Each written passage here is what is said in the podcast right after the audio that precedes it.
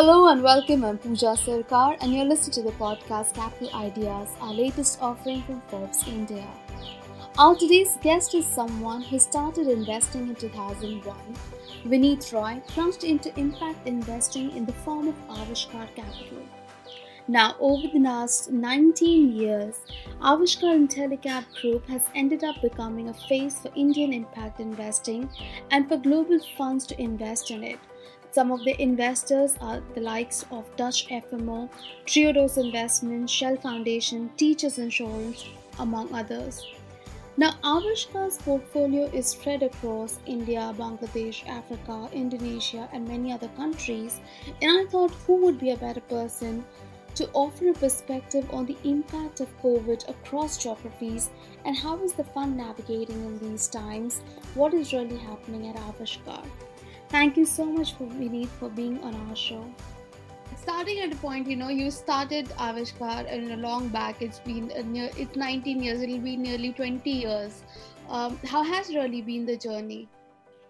I think it has been quite a remarkable journey in that sense. Uh, when I say remarkable, uh, I would like to say uh, that uh, uh, when I started off, uh, the world did not know the term impact investing.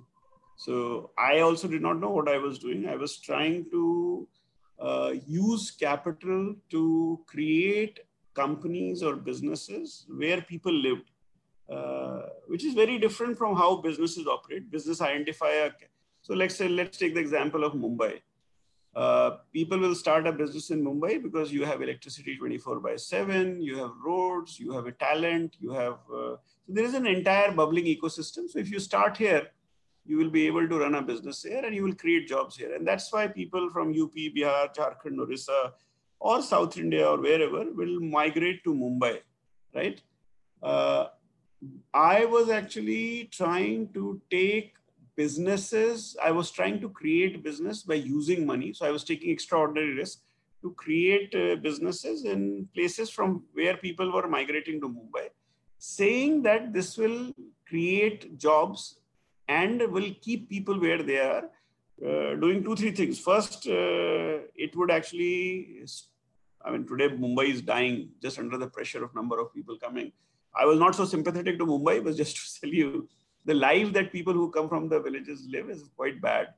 Uh, second, our uh, villages were actually getting, uh, I mean, people were, mig- all the good people were migrating out. So what was left behind was not really quality. And the third thing was that uh, we were seeing a very unequal development, uh, which means if you are in a rural part, unless you migrate out, there is no future. And so there was a very negative connotation associated with being in a rural world. And uh, ultimately, the fourth was the poorest of the poor were living in rural areas while the rich were moving to cities, uh, which again meant if you are in a village, it was seen negatively. Now, in a country like India, which already had a north south divide, where south, was the richer part and north the poorer part, uh, north and east versus south and west. How do you build a country which is more equal, more educationally focused, more aligned? And one of the only things that I could make out is everybody require a job and job can only come if you start a business.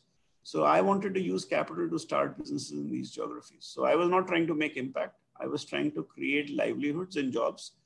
Also, if I can find good entrepreneurs who can reduce risk and vulnerabilities in the life of poor people, which you can do by increasing their income or actually increasing their education or pay, uh, providing healthcare or providing any other service that will reduce the like longevity of life, access to uh, uh, healthcare, etc., etc.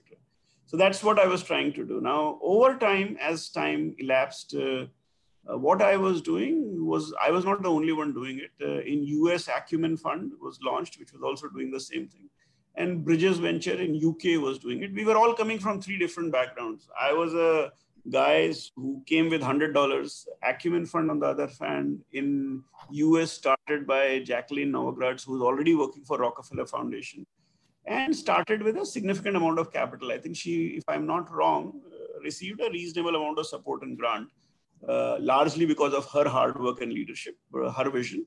Uh, but because it's a richer economy, they were able to secure much more money. Uh, and then uh, Ronnie Cohen in, set up Bridges Venture, and he was a very large Apax Partners founder in Europe, UK. So he was coming from how do you take venture capital downstream? So we all started in three different uh, continents with very different uh, activities. Acumen more uh, try, trying to use philanthropy to make impact. Uh, Vineet Rai trying to crowdsource money to generate livelihoods and uh, Bridges Ventures trying to get the rich to contribute to the development of the more uh, left out areas of the economy. So very different approaches. By 2007, 2008, uh, there was a name associated with what is called impact investing. Uh, we set up uh, collectively, some of us came together to set up Global Impact Investor Network, which became our global rallying point. And then GIN or Global Impact Investor Network did a phenomenal job of selling the work that we were doing to the world, which led to uh, the fairly significant acknowledgement of impact investing as a potential solution to an unequal world, making it equal. How do you make an unequal world equal? Uh, so, most people use a very simple uh, uh analogy to say it. How do you help those who don't know how to fish uh, fish? How do you teach them how to fish? And that's what we were all trying to do. We were trying to help those who wanted to eat a fish but did not know how to fish, how to fish, so that they can come out of this. And impact investing, as it started gaining currency, the quantum of capital being dedicated to impact investing uh, kept increasing. And today, impact investing is the fastest growing, and I don't have uh, real facts to back my claim, but uh, based on uh, um, anecdotal reference, it is the fastest growing private equity asset class in the world right now. True. We've seen a lot of uh, funds come about in the impact investing space. I mean, where people say that we will be doing impact, but we'll also come back with returns. I think even TPG Rise uh, is on a similar lines, mm. which was created some time back. And now funds are getting bigger in size. Uh, now, coming back to you, you started very early in the ecosystem. You've really done the groundwork yourself. And now, uh, I, is the AUM right now a billion dollars, or can you tell our listeners what is the AUM, and uh, if you can give them the you know the breakup on uh, Arohan versus Aavishkaar versus Intellecap versus Tree, everything we uh, i started off being a pure impact investor but then at some point of time around 2010 i realized that uh, just providing capital is not sufficient. You have to actually build an entire ecosystem. So that's why Intellecap. Uh, and then uh, i also realized different entrepreneurs of different kind have different needs. Uh, and uh, so I realized very poor people who want to be entrepreneurs require something like microfinance because it's a small amount of capital. Uh, the kind of investing I was doing was probably not relevant. Uh, I was initially a big investor in microfinance, and then I actually bought over and built a company called Arohan. So I became an entrepreneur as well in the space of impact. And then I also built a company called Ashv, called Micro Small Medium Enterprise. Uh, uh, we manage around 1.1 billion dollar right now. Uh, 400 million dollar is uh, on the impact side, so that's the amount that we have invested in impact investing, uh, or in we manage in impact investing. Then uh, roughly 700 million odd dollars in uh, Arohan, so in microfinance. close to 100 million dollar in micro, small, medium enterprise, and Intellecap does not manage any assets but it advises uh, hundreds of millions of dollars of assets, uh, but also build the ecosystem around it. In, and we are operating in India, Africa, and Southeast Asia. True. Now coming to the part that you know you uh, you raised capital at the end of 2018. Uh, could you tell uh, listeners if you have raised more capital because you were on the road trying to raise capital for your Africa market and also in the Southeast Asia market? Uh, what has been happening on the fundraise and what really has been the impact of COVID 19? Yeah, so I think uh, uh, COVID 19 has been quite a fascinating experience in some sense. So, the first, let me actually tell you what has happened to where the monies that we had invested. As you would have probably heard, most of the companies were struggling to deal with the challenges. And I think in the impact space, we see two different kinds of challenges uh, we saw challenges, uh, significant challenges in our financial services portfolio. uh, partly because people lost their jobs. So how will they pay their EMIs, etc. Uh, but we also saw our agriculture and other portfolios do very, very well during COVID. Uh, because suddenly, um, as we call roti kapda makan, so the focus went back to bare necessities. And what we do in impact investing is work for people's necessities. So need-based industries will start. There was a reclassification that government came up with called essential services, and most of our investments classified in essential services, uh, not want. So no movie, no theater, no entertainment, etc and there there's a lot of damage that people saw was happening in the want sector where people were trying to actually do now within the want sector also e-commerce did very well so it's not necessary to say that everything in the want sector did not do well but uh, uh, for us our portfolio did well uh, we were trying to raise funds in africa uh, we had some commitments unfortunately because nobody can travel there was no diligence so last 12 months have actually just gone in uh, abeyance. We have actually been waiting for the markets to open up. Unfortunately, to our utter dismay, Europe is going through its second lockdown. Uh, so even in December, uh, I don't know if you know this, but uh, last week, uh, Holland and many other countries in the continental Europe has gone into a lockdown, and UK probably is also heading towards a lockdown which is not good news uh, because that actually further pushes away uh, the uh, very, very dark clouds of COVID. Uh, the only silver lining is the positive news around vaccines. So hopefully the vaccines comes through, the world opens up, uh, investors are willing to travel out of their countries to do diligence.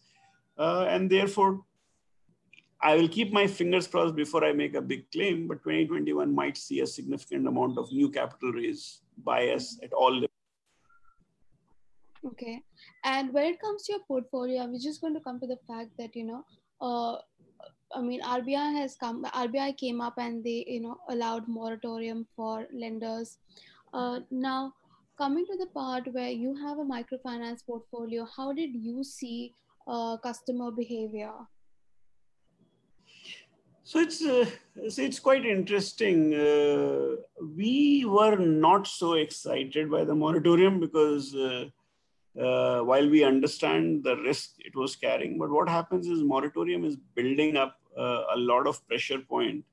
Uh, so I think, but at the same time, without moratorium, things would have been very difficult if you don't have the capability to collect.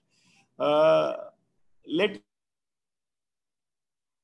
the digitization of microfinance value chain has been uh, quite extraordinary. Uh, Arohan, which is our company, was always a digital microfinance initiative, but it was always very difficult to collect from the customers digitally. Uh, during the COVID times, uh, we have been able to move to a reasonably high digital collection, which is quite exceptional given the fact that we operate in low income states of UP, Bihar, Jharkhand, Orissa, West Bengal, Northeast uh, Madhya Pradesh. Uh, so uh, the fact that the customers coming from very poor strata is able to use digital channels to actually repay their uh, repay their loans through EMIs is uh, quite exceptional. And that the fact that we are 100% digital distribution and uh, more than 50, 60, heading towards 60% digital collection makes us a very different. So investment in technology started paying off during COVID. It does not necessarily mean that uh, we are in the pink of health. Uh, nobody in the financial services sector is. It's a game of survival, uh, and uh, uh, and I'm. It's quite unfortunate. Smaller companies will struggle. Uh, by touchwood, we were slightly large, the fifth largest because of size and scale, we have been able to deal with the challenges far better than most. Also, because of our unique investment in technology and very supportive investor base. Uh, and of course, the government policy has been fantastic in terms of creation of liquidity. So you can actually thank, I mean, we would love to thank the government as well as Reserve Bank of India for the exceptional uh, interventions they made uh, in this period. I think the microfinance sector by nature takes some time for uh, it to turn around, but like it did in demonetization, uh, you will take some hit, whether the hit is 3% of your portfolio or 5% of your portfolio or 6% of your portfolio. is a conjecture. Our guess is five to six percent of the portfolio will actually be written off at some point of time. So a significant number of our customers uh, in a business that have are for last 12 years uh, our uh, write-off is actually below 0.55. Uh, so the fact that we are going to be 10 times more than that uh, because of COVID tells you how complicated and how devastating uh, the impact has been. But uh, we are on an accelerated provisioning mode. We have to take all these hit right now, uh, which we can do because of our size and because of large equity base that we have, but uh, could be quite damaging for other institutions. Sure. There's something I wanted to understand because you have operations in Africa, you're there in other uh, Southeast uh, Asian countries like Indonesia. Uh, mm. When you look at COVID, how has really been the impact in you know in all these economies because you also play in microfinance in all these economies also uh, what really has been the learnings from what are the different things that you saw at this time? Because it is a global pandemic. I just wanted you to, because there are very few people who can bring up examples from so many different economies. Yeah. So we we don't do microfinance in these two places. We have different kinds of companies. Uh, so i'll give you some examples from uh, uh, I think Bangladesh, uh, uh, we had some challenges. For example, we had invested in a fisheries company and the engineers were to come from China and uh, because of travel restrictions, uh, I mean, the project got delayed by 9, 10, 12 months. Uh, so the big hit in that sense.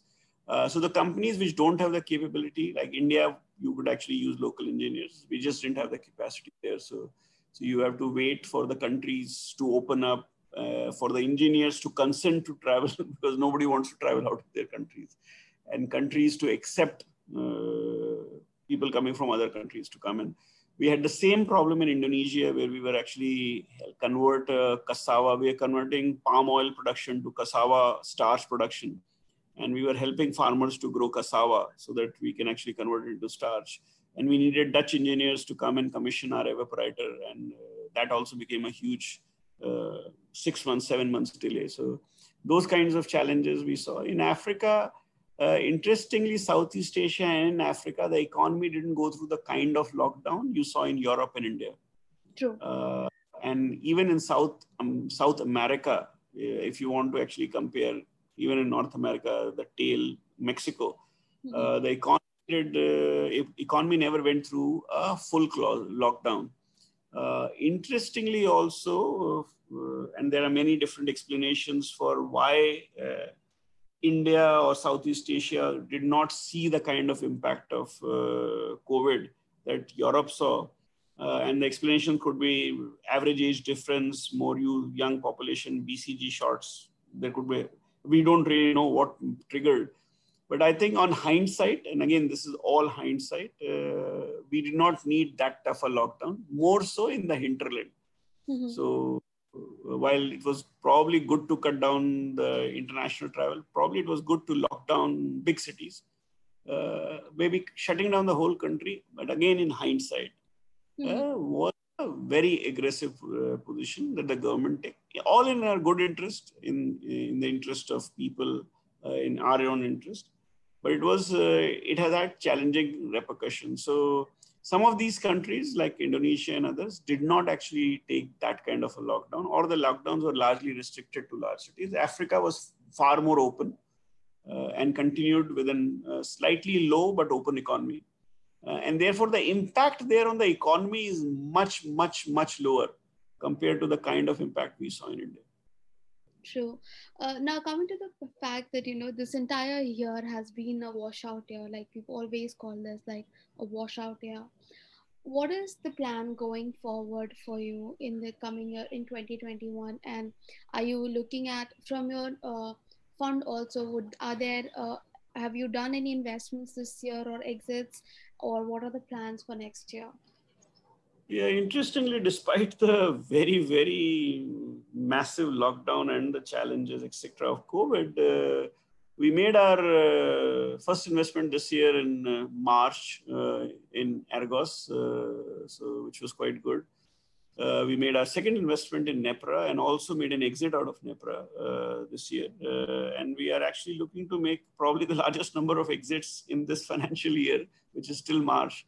Uh, so amazingly, uh, which is very contrary in some sense, uh, that despite all the challenges, we actually did not do as badly as we thought we will do. from that perspective, the year is not a washout. I think there is a pent up demand from uh, in all field walks of life. So there is a pent up demand from investors to invest as well. And if you have good companies with good promoters, uh, even though they have taken the hit, uh, every investor across the globe is looking for a good good company in a large economy and therefore uh, india features quite well there despite the contraction despite the technical recession that we are seeing uh, and so we believe uh, what is the plan for the future. Our in 2019 we had set our 10-year plan rolling for the next decade, and uh, I have three predictions to make. I believe uh, we have been good at making such predictions uh, in the past. For example, we made the we were not only uh, if you look at India and a mega trend in India uh, we were actually a good predictor that microfinance will be a local, localized mega trend in India. The fact that something which was 100 crore in assets is now 3 lakh crore uh, tells you that it was a reasonably strong local mega trend. Uh, and we are also party to a global mega trend which emerged over last two decades in terms of impact investing. I want to stick my neck out and talk about two mega trends that I see, one global and one largely local. Uh, disruption. So a global megatrend, a local trend, a local megatrend, which is India focused, and the third uh, is a disruption. Uh, my first prediction is that uh, climate as a challenge has been around for long, but the solutioning to the challenge of climate, from climate tech, climate innovation, etc., will be invested to challenge the disruptions that climate has brought in our lives uh, than ever before in next 10 years. And it will not come from government, it will come largely from the private sector. Uh, in my view, therefore, there will be a large number of new innovations, new disruptions, new companies, new scale uh, that will be seen and massive amount of capital being invested uh, in dealing with the issues related to climate change, uh, environment, uh, pollution, and many other things and you will see a very different way the world responds. So, for example, ESG, which is environment, uh, social, and governance, would actually become a key factor in investing, but within which climate would actually be the global megatrend. Now, this does not sound like a uh, is the most astonishing prediction because climate change has been uh, as a problem has been on the top of everybody's mind. But I think from the solutioning side, the decade next decade will be a global megatrend. So that's my first prediction. My second prediction is uh, over the last 10 years, we have made seven investments in agri-techs. And I believe India's next decade will see an agricultural technology entrepreneurial revolution.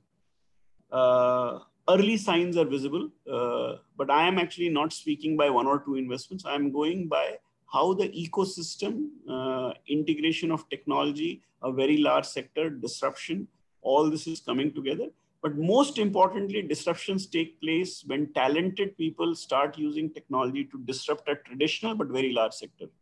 Mm-hmm. And agriculture meets all the three criteria as on today. Uh, so my belief is India will see a significant number of unicorn coming from agriculture, uh, agri-tech, uh, and new kinds of ideas within agriculture over the next decade. That's my second prediction. The disruption that I actually talk about, and I think in all the predictions that I'm making, COVID is playing a fairly important role. Uh, the third disruption I see is the massive participation of women. Uh, so a gender-led change in future of work disruption. Because of COVID, suddenly we are all used to people operating from wherever they are. And that would mean talented women who, because of uh, location, geography, etc., could not participate uh, into the mainstream would now be looking to participate uh, in, in the potential uh, future. Uh, imagine suddenly an influx of a very, very large number of folks, especially from the uh, from uh, women, uh, into the workforce, uh, it will completely disturb or disrupt the way we work, the kind of workforce that you will have, and the power equations across the globe. And COVID is one of the leverage factors here because it has changed the way we perceive remote working. Uh, so gig economy and many other things would see massive disruption. So climate as a global trend, agri-tech as the local India megatrend, and then disruption in terms of uh, future of work. True. Uh, but in this year, in 2020, have you done uh, investments from your, I mean, uh, from your fund this year, and which were your investments? And if you could just give a color on if uh, there are exits that you're looking at from your existing portfolio. The global and local trends I actually did. So Argos was actually an investment in a agri-tech company that kind of digitizes grain. So it's a grain bank operating in Bihar. Oh. Uh, we believe there's a potential to become a unicorn, uh, can scale up big time and become a unicorn. Uh, and then we made an exit and investment in Nepra, which is a waste management solutioning company, uh, which uh, has grown quite significantly, most likely also a potential unicorn and an IPO candidate uh, in the waste management space. Uh, we invested in this company when it was a concept, and uh, we invested again in this company in this round. when we believe it is set towards heading towards, so it's already managing around 1,000 tons of waste per day. Uh, and we expect it to actually reach 5,000 tons over the next four or five years and also list and most likely become a unicorn before it becomes before it lists itself. So, so these are the two investments we made. From our, uh, I think you had asked me what is our plan for the next 10 years. Mm-hmm. Uh, we manage uh, current assets of 1.1 billion. We think we will be 5 billion by 2025 and 12 billion of dollar assets under management by 2030 uh, and we hope to become one of the largest impact platforms uh, by 2030. True. Uh, in your uh, share, I mean, uh, when you did your fundraise in 2018, uh, was there a change in your shareholding in the company? I mean, who are your larger investors at this point in time? So at this point of time, Aavishkaar Group has actually four investors. Shell Foundation, that's the foundation of Shell, the energy company uh, Triodos Bank, Triodos Investments. Uh, they are actually a European bank. Uh, our third investor is Nuveen, uh, which manages close to a trillion dollar in assets. Uh, it's a very large American pension fund asset management company. Some of you might know TI, T, Teachers Insurance American Annuity, which is actually the parent of Nuveen. So it mm-hmm. manages all TI's assets. And then we have our last investor was FMO, which is a Dutch development bank. Collectively, all of them own around 49%. Uh, we as promoters own 51%. Okay. And, you know, there has been this clutch of, I mean, this has been a pattern where we have been seeing that a clutch of these other government pension pension funds or other government funds have been deploying a lot of capital in India and especially in impact space. Uh, are you seeing more capital coming from these kind of uh, LPs uh, while you're trying to raise capital or has there been a change in your, uh, you know, investor base also, the kind of people that you're raising capital from?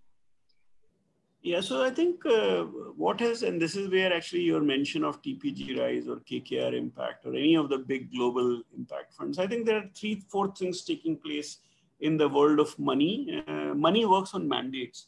So first you need to identify yourself as a classification. So impact investing was not a classification for a very long period of time. Uh, in 2020, impact investing is a significant classification in the world of money. And that actually means money is now mandated and the world has 300 trillion dollars of capital. So money now has a mandate to invest in impact investing. Now it could be half a percent 1% 2% but that's a very large amount of money. And impact investing right now is roughly around three quarter of a billion uh, three quarter of a trillion. So 750 billion of assets under management. I think this number is going to significantly increase over the next 10, day, 10 years and as this number is increasing, new participants are coming. Similarly, Aavishkaar's ability to attract uh, money from some of these people also goes up. Uh, what is happening is when traditional investors who have been investing in large global asset managers like TPG, KKR, or many other Bain and others, uh, when they actually come up with the classification of impact investing, generally capital will go to similar aggregators that they have known for long. So that's why TPG and KKR and others have been raising very large funds because uh, they have a long relationship with these investors. They have a very strong comfort. Uh, and uh, they, they, their belief is they can learn impact faster because they know investing. Uh, funds like Aavishkaar, which are actually specialized in impact investing and are emerging from the ground, do not uh, are not known to these investors. And also these investors' understanding of the idea of impact investing is limited. So what we have to do as Aavishkaar to change the narrative is go and teach or go and talk a lot about what Aavishkaar does and why is it impact investing and uh, therefore start attracting capital from them, which is what we have done in last 36 months. And uh, we are therefore seeing a fairly significant change in the limited partners uh, uh profile as also investor profile for Aavishkaar. Uh, we are seeing private funds of funds. We are seeing, uh, of course, pension funds, mutual funds, insurance companies massively participating uh, but I think the most dominant change that I have personally seen that I had never noticed in the last 20 years is actually been a significant participation of Indian funds, uh, uh, Indian companies, and Indian high net worth individuals into impact funds. True. And what are the kind of returns that they are seeking when it is the domestic investor who are trying to line up capital? It's, it's, it's a very interesting question. Uh, in the world of finance, in the world of venture slash impact slash private equity investing, uh, nothing is guaranteed to an investor in terms of returns. So when you participate, let's say if you decide to invest in us, you will ask us what is the indicative returns we may generate, and we will always give you a range uh, but there is no guarantee that we will be in those range. So there is an inherently high risk associated because what you are doing is you are giving money to create a blind pool. What does a blind pool mean? That when you are giving money, you do not know where this money will be invested. And you're also giving me complete carte blanche to manage that right, which means the underlying assets will be created by us. Now, uh, in that sense, we do not give any guarantees for return. In general, every investor, whether impact or not, is looking at a 20% return. Uh, some in dollars, some in rupees. The question is not what they are seeking. Question is what do we deliver? Mm-hmm. And I think uh, that remains quite an uncertain number. Okay, cool, not a problem. And thank you so much, Vineet, for your time today. We took enough of your time today, but uh, all the best for your fundraise in the coming year, and hope you have a great year.